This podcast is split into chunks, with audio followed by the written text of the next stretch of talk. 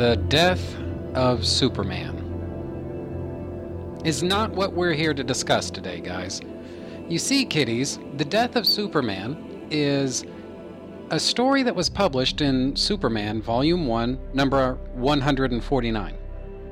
That's The Death of Superman. If you want to read The Death of Superman, that's where you can find it. What I want to talk about today is a Superman story entitled Doomsday. Now, I don't give a flying fuck up a running squirrel's ass what your little trade paperback says. The comics that I paid money for all say Doomsday. That's the name of the fucking story. And I'm already starting this episode off with a little bit of a rant, so let's try again. Hello, and welcome back to Trentus Magnus Jabs Reality, presented by Two True Freaks. I'm your host, Magnus, and I'm actually in a much better mood than you might think if you'd listened to that first little bit that I just did, but let's not get lost in the weeds too early on here. Basically, what I want to do is talk about the Superman story entitled Doomsday. And the reason for that is because we've just passed the 25th anniversary of the release of Superman Volume 2, number 75, which is when well, Kal-El got turned into Cal-Cam. actually, I, I, can't really claim credit for that joke. That's actually from Wizard Magazine, and I shit you not, it's been bouncing around in my head for 25 years. Anyway, Doomsday. Doomsday is one of those stories that's basically regarded as one of the watershed moments in all of comic book history. Right? This is one of, in fact, a lot of people believe this is the biggest that comic books ever got. And whether or not that's true, well, who can say? But one of the things that has that definitely came out of that whole death of Superman hoopla, I think for a lot of fans, and I'm using fans kind of in a little bit of a loose sense here. One of the things that came out of this whole doomsday hoopla was that there was a lot of confusion, put it that way. Because if you read Doomsday, Funeral for a Friend, and Reign of the Superman, knowing nothing whatsoever about the Byrne Age Superman and the stuff that had happened before those comics were published, I dare not exaggerate in saying you'd be pretty freaking lost. But even then, here again, I'm getting kind of ahead of myself. So I'm going to try being a little bit more organized here. Uh, basically, and I think I talked about this in the episode that I did about Doomsday, but basically, the first time that I can remember hearing about uh, the fact that Superman was gonna die, it, guys, it's not really an exaggeration. This really was national news which, as a good little 11 year old, I paid absolutely no attention to, so it somehow went right by me. Until one fateful day, I want to say it was like August or September of 1992, is something like that. Basically, I found out about it in a magazine ad. Is or not a, a magazine ad. It was a magazine story. Somebody did a story about it, and the way it goes in my memory, could be wrong, but the way it goes in my memory, it was an issue of People Weekly, and it was basically the you know biff pow bam type of uh, introductory paragraph where somebody has it, it's like i don't know what it is about baby boomers that they always think they need to remind you that they are baby boomers but if you ever want to prove to me that you're either a baby boomer or a really fucking unoriginal gen xer or millennial why don't you start your little column about uh, comics, start that off with Biff, Bam, Pow. You know, because that's, I mean, no matter how you look at it, that that's pretty much a dead giveaway of total douchebaggery. But it, there is a little bit of a generational influence there where I think Gen Xers and definitely millennials, they tend to kind of use that in uh, kind of ironic sorts of ways, if they use it at all, which is 50 50. Whereas, like, boomers, they all seem to think that's like relevant fucking commentary. You know, I remember when that was on TV, and you don't because you're too young. And aren't we so? Uh, anyway, fucking hate boomers. But you know, I'm doing a lot of ranting in this episode, and like the thing is, I'm not even. It's not like I'm in a bad mood. I'm nothing really bad happened. Today was actually pretty pretty good. I mean, got uh, all or most of my work done. You know, we're building up to Thanksgiving, and you know, some really neat shit's going on. So I don't know why I keep ranting here, but anyway, found out about it. This is the point. I found out about this whole Doomsday storyline, and uh, and again, the way it goes in my memory, and I could be wrong because it's been 25 fucking years, but the way it goes in my memory, it was an issue of People Weekly, and I, you know, I got called over to the table. Hey, isn't this weird? Look at this. Hey, they're gonna kill Superman. Now, guys, in many ways, I was a pretty stupid kid. I don't mind admitting, uh, admitting to that. I mean, if you think I'm bad now, you should have seen me when I was a kid. I was fucking retarded when I was a kid. I mean, I was stupid. Right? But it never really crossed my mind that Superman was gonna die in the sense that DC was gonna kill him off, and then they would leave him dead and never do anything with the character ever again. Okay? Might have been born at night, wasn't last night, you know? So, anyway, but notwithstanding the fact that I, you know, call it uh, cynicism or maybe I was just a tiny bit jaded even as an 11 year old, never crossed my mind that this was going to be a permanent condition. But I guess over and above all that was why would you want to kill Superman? Because again, I'm, you know, I was a, I was kind of a stupid kid, you know. I mean, that's just that's who I was, and I just didn't really understand, you know, like what could possibly be gained? You know? When you come out the other side of this story, what will you have gained? And I do think that's actually kind of a relevant question. But in any case, I ended up getting swept up in the whole uh, doomsday hoopla, the same as the rest of the country did. And one of the things that really pissed me off about the doomsday story was it made collecting Superman comics which most people would readily admit that Superman comics are the easiest comics that you can possibly find. You know, like uh, like as far as collecting goes, it's hard to get much easier than Superman. I mean, you know, you can go into any LCS, you, or at least back in the 90s, you could go into any bookstore, you know, and I mean like bookstores for normies, right? Like Waldenbooks and places like that, gas stations and whatnot. You could get Superman comics anywhere. Anywhere. Except during Doomsday, Funeral for a Friend, and Reign of the Superman. And all of a sudden, people realized how much they always loved Superman. And man, they just want to start collecting these comics. It was fucking irritating. So here I was, you know, the com- the committed Superman collect. I mean, I was a, I was about as committed as an 11 year old really can be. Because let's face it, you're 11 years old, you don't have a job, you don't have a car, you have no real easy access to comics, you know, just getting them whenever you want, you know? And so you you know, it's not like I was able to to to buy every single Superman comic that came out, but I bought every one that I could find and could pay for, you know? And so, you know, no, my run was it was by no means uh, constant, you know, but nevertheless, uh, I, I, think I did pretty good for myself. You know, that, I, maybe that's the best way of putting it. I made a good accounting of myself of when it comes to uh, collecting Superman comics in those pre-Doomsday days, and all of a sudden, it's like Superman comics are fucking impossible to find. You know, and it just kind of then as now it actually kind of pisses me off when these Johnny Come Latelys make it impossible for me to do the thing that I've been doing faithfully and consistently for all these years and anyway, it just, I don't know. The, these fucking outsiders, right? So, anyway. So, it was pretty tough to to to find all of the issues of uh, Doomsday, and eventually, of course, I did. But you know, at least in you know in the moment, you know, I could. I think I only managed to buy like when they were new on the shelves.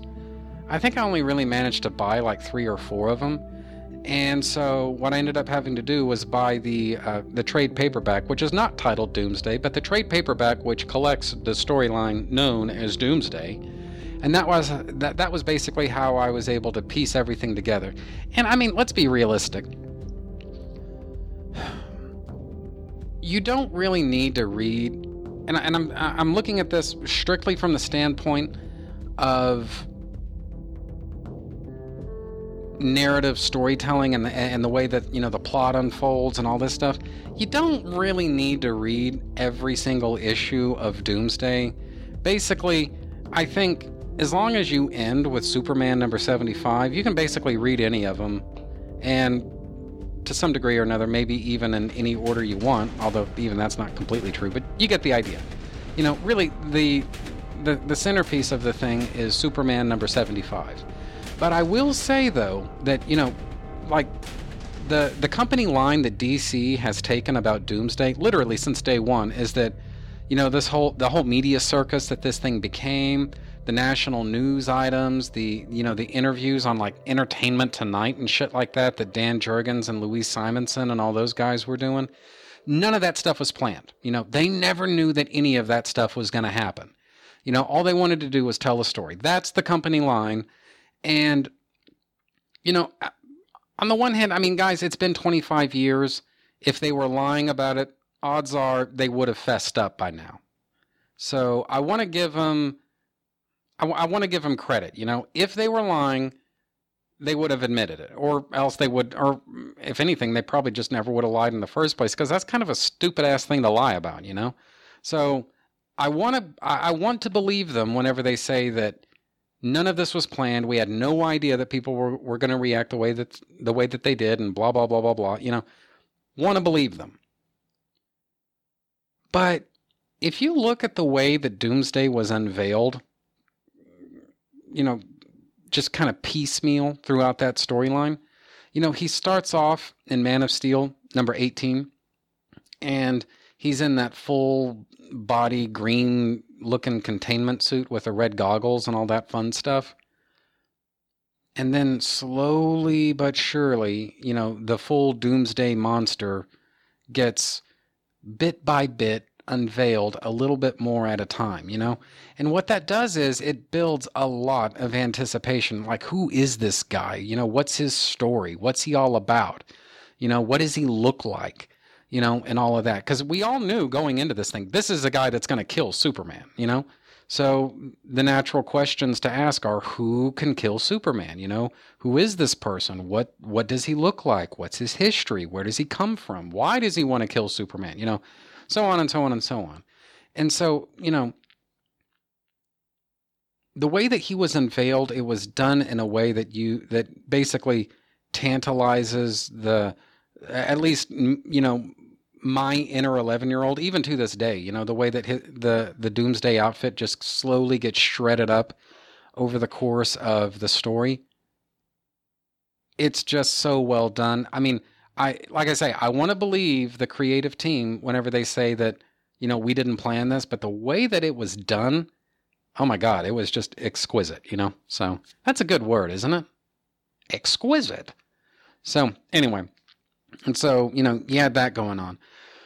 But like I say, finding those issues was it was a monumental pain in the neck. Now, again, a lot of you may be laughing about this because you're thinking about this from the standpoint of uh, 2017.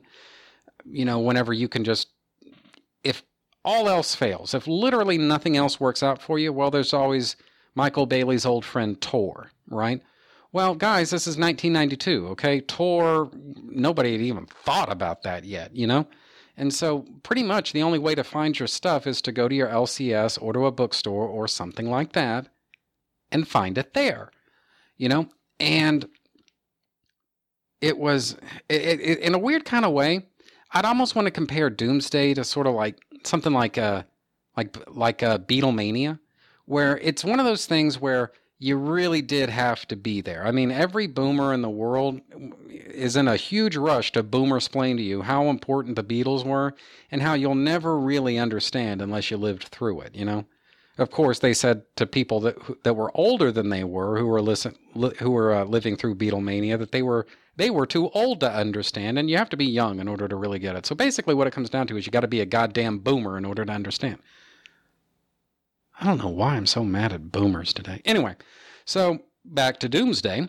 So, uh, but yeah, I mean, this was one of those things that I kind of, I kind of do believe, you know, you really did have to be there in order to, uh, in, in order to understand just like the feverish anticipation that that greeted this storyline. You know, you had these uh, these people in in comic book stores before the books even fricking came out. You know, people in comic book stores were like spitballing ideas. You know, how might this happen? Because at the time, all anybody knew for sure is that number one, Superman was going to die, and number two, some big scary looking monster silhouette looking thing was going to have something to do with it. And that's really about as much as anybody knew.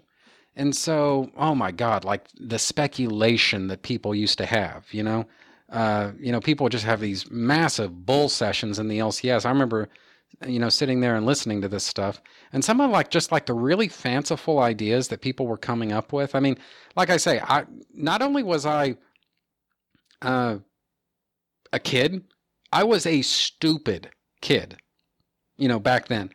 But you know, I was listening to that to, to, some of the stuff that people were coming up with, and even my bullshit detector was get was, was going off the scale here. You know, like like, dude, I don't know where you're getting these wackadoo theories of yours, but settle down. You know. So anyway, but somehow, against all odds, the story didn't really disappoint, and I think a lot of that comes down to Dan Jurgens. You know I'm not taking anything away from anyone else who was involved with Doomsday as a storyline, because that is what the storyline is called. It's called Doomsday. And I'm not taking anything away from anyone else that was involved with the storyline entitled Doomsday, but Superman number 75, it has this really tug at the heartstrings sort of narration that happens at the very end of uh, uh, of the issue. And honestly, I think that if it was anything other than than Superman, I think most people, you know, because there are just so many cynical, sad bastards out there. I don't think you could you, you could write such flowery prose about just anybody. I mean, honestly, Superman and John F. Kennedy. I mean, that's pretty much uh, those are pretty much the two people that you can get away with writing that way about. If it's anyone else, I'm sorry, people just aren't going to take it all that seriously. They're just not, you know. So anyway, and that's to me that's really like the real linchpin of the story, you know.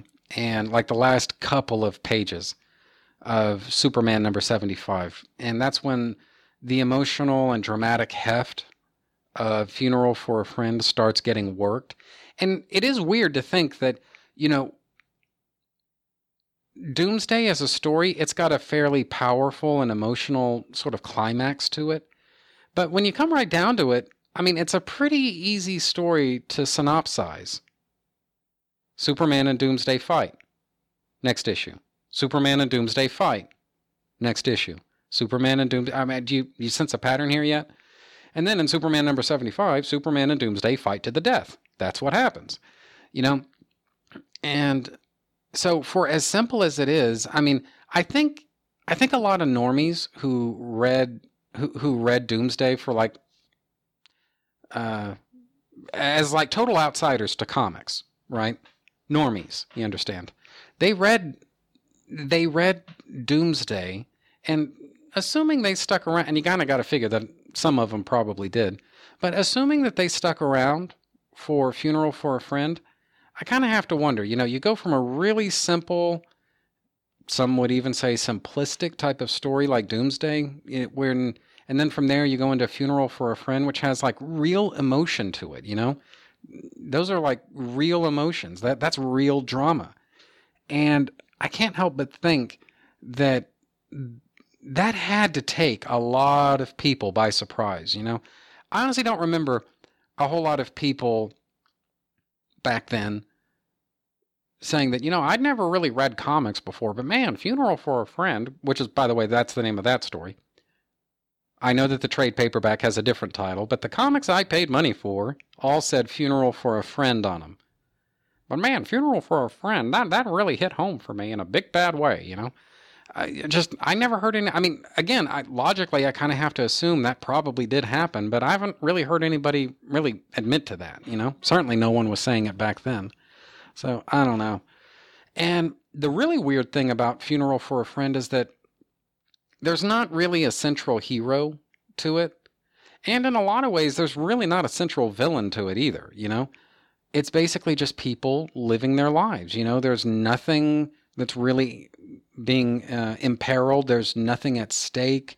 You know, there's not a there's not a quest that anybody has to go on. There's not a uh, there are no rescues really that need to be made for the most part. You know, it's just people living. You know, and I mean, when you think about how simple Doomsday was, and then how emotionally complex and subtle Funeral for a Friend was, I mean that like I say, no I've never heard anybody say so, but that really had to catch a lot of people off guard, you know?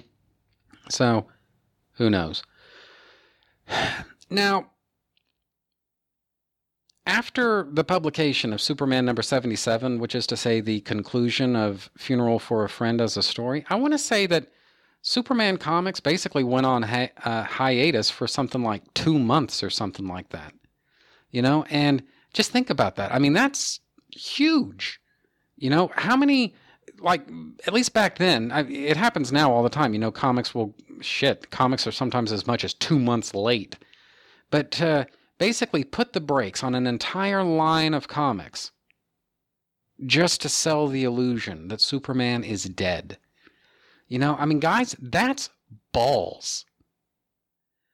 And one of the things that the I don't know about necessarily like the rest of the creative team, but one of the things I've heard Jerry Ordway say on a couple of occasions was that look, we weren't expecting Doomsday to be as big as it was.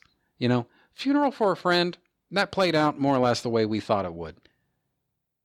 But when it came time to bring Superman back, what we realized is the story, the original story that we wanted to tell,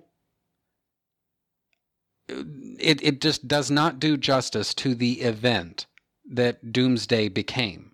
And so basically, what they did was they went back to the drawing board and they basically reconceptualized Reign of the Superman, and I mean from the ground up.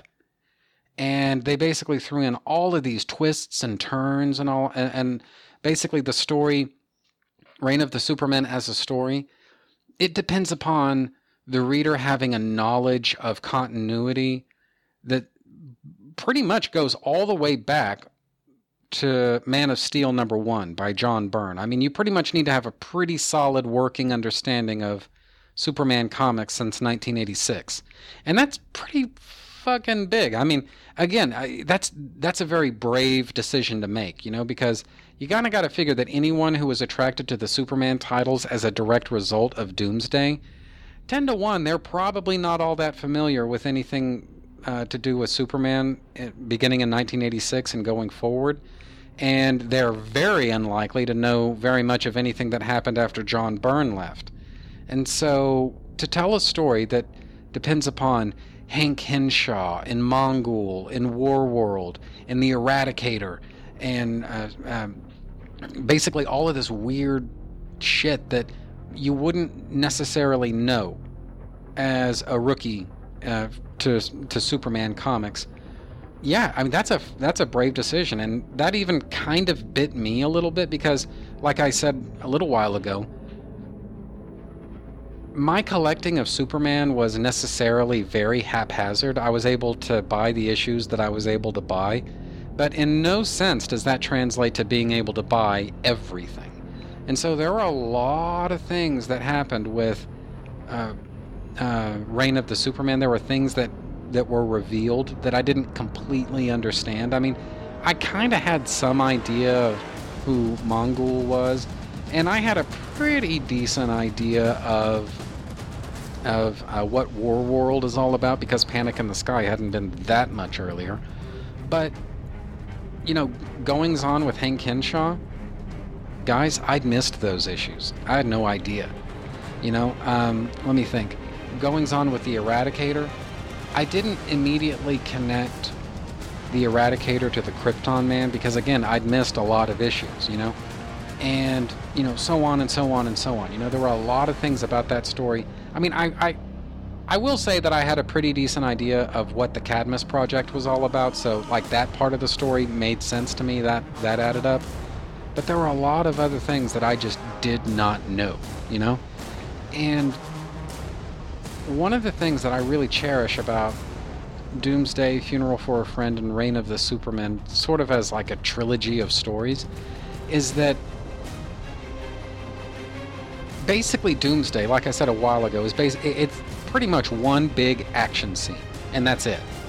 You know, all of the character development and uh, drama and all that, uh, all that stuff, all or most of that is tied up in Funeral for a Friend. I mean, you get a little bit in Reign of the Supermen, but for the most part, a lot of that stuff is is happening in Funeral for a Friend. And then when you get into Reign of the Superman, that is just plot, plot, plot, plot, plot.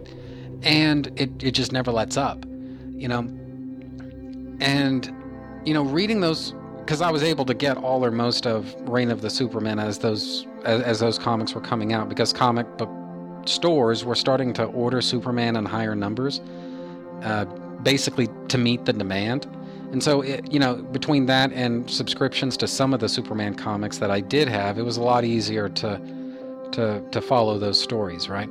So, you know, it's just it's it's again, it's just it's one of those things where if you weren't there, I don't think you'll ever really understand, you know? And so, I don't know. I mean, maybe I'm going to be remembered as a pretentious jerk by somebody in 25 years for saying that, but, you know, who's to say? So, I don't know. All I know is this is one of those things that it definitely is a seminal moment for a lot of comic book collectors, and that just about leads into the aftermath of Doomsday as an event. And one of the things that I think is kind of unfortunate, but at the same time, it's also kind of undeniable.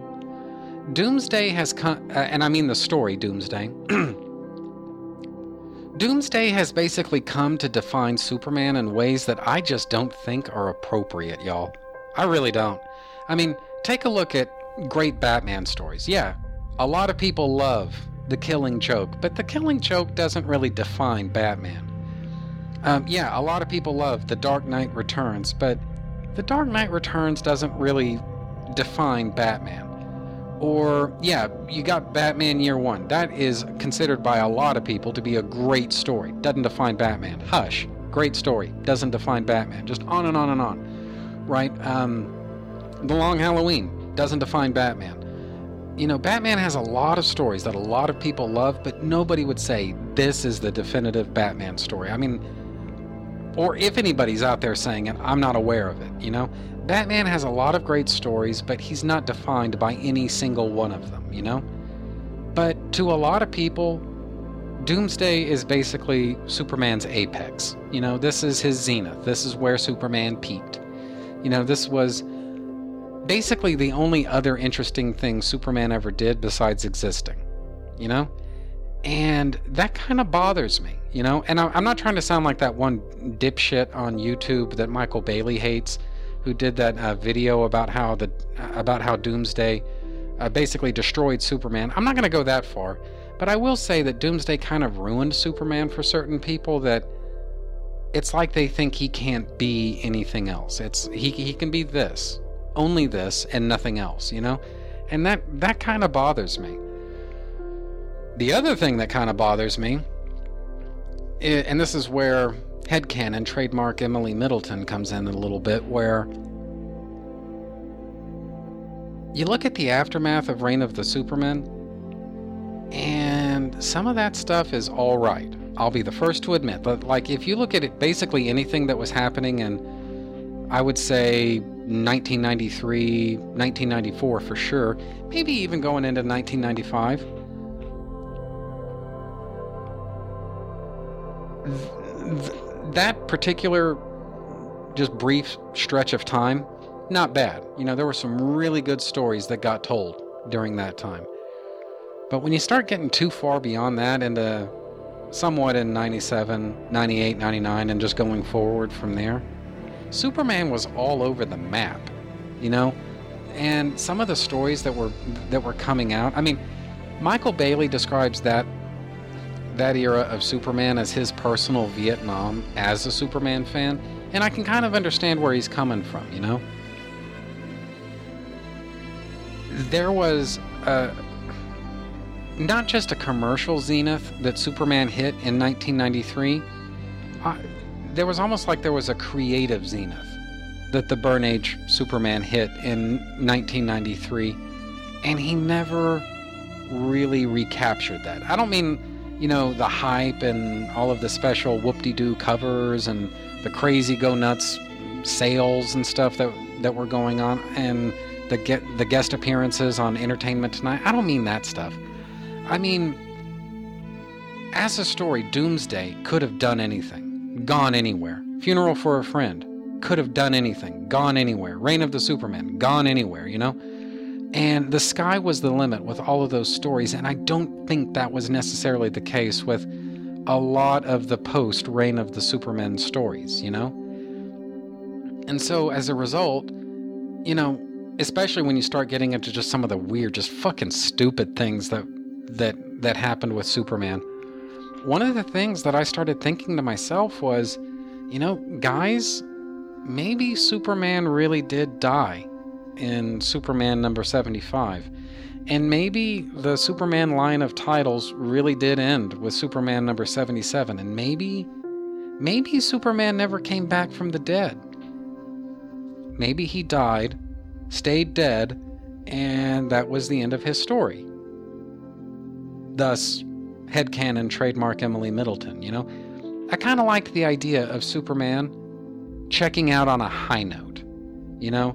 And I don't regard Millennium Giants as a high note. I don't regard the abortion that is Steven T. Seagle's run a high note. You know? I mean, yeah, there were some there were some good stories that that, that came out. I would never say otherwise. Greg Rucka, I'm looking pretty much right at you. And yes, I'm also one of the guys in the room that really enjoys Chuck Austen's run on Action Comics. I think that's a fun run. Stuff like that really is the exception that proves the rule, you know? And by and large, a lot of stuff that happened with Superman after he came back from the dead, I don't really think that's really worthy of him, you know? I mean, look, I would put that entire stretch of Superman comics from 1986 up through Superman number 77, the end of Funeral for a Friend, from Man of Steel number 1 to Superman number 77, I would put that stretch of comics up against anything. Anything that Superman has ever done, anytime in his publication history before or since. I'd put it up against anything. Because there was so much creativity, there was so much imagination to it, you know? And this was imagination that I don't think was necessarily replicated in the aftermath of Reign of the Supermen. And to be fair to everybody concerned, Look, comics were basically just trying to stay in business in the mid to late 90s. And so it was easy for me to think that, you know what? Maybe some marketing dipshit got uh, got a hold of Mike Carlin and said, "Hey, look, you guys were doing great with that whole Doomsday thing. Give us another one of those. We need another one of those because, uh, you know, uh, the the we need to keep the lights on. Is pretty much what it comes down to. So give us another, give us another Doomsday or something, you know. And you know, you can only really tell a story like that once. And then that's it. And so, being as you can only tell it once, I'm really glad that it was Jerry Ordway, Jon Bogdanove, Dan Jurgens. I'm glad that it was Tom Grummett. I'm glad that it was Louise Simonson. In some ways, I'm kind of glad that it was Louise Simonson. I'm I'm glad that it was Roger Stern that got to tell that story because if that because like I say, that's a story you can only do once. And as it's a story that you can only do once, they are the only people that I would ever trust with that story, you know? Even Elliot S. Maggin, even Cary Bates, wouldn't have given us Doomsday, Funeral for a Friend, and Reign of the Supermen. I love Cary Bates. I love Elliot S. Maggin. But I'm not so stupid as to think that they would have ever gone the directions that the, the 90s creative team did, you know? And so, anyway, all I'm saying is that the aftermath of Doomsday as a storyline and as an event doesn't really live up to Doomsday itself. And I kind of like the idea of Superman checking out on a high note, you know? That works for me. So, anyway, 25 years. Here's to 25 more.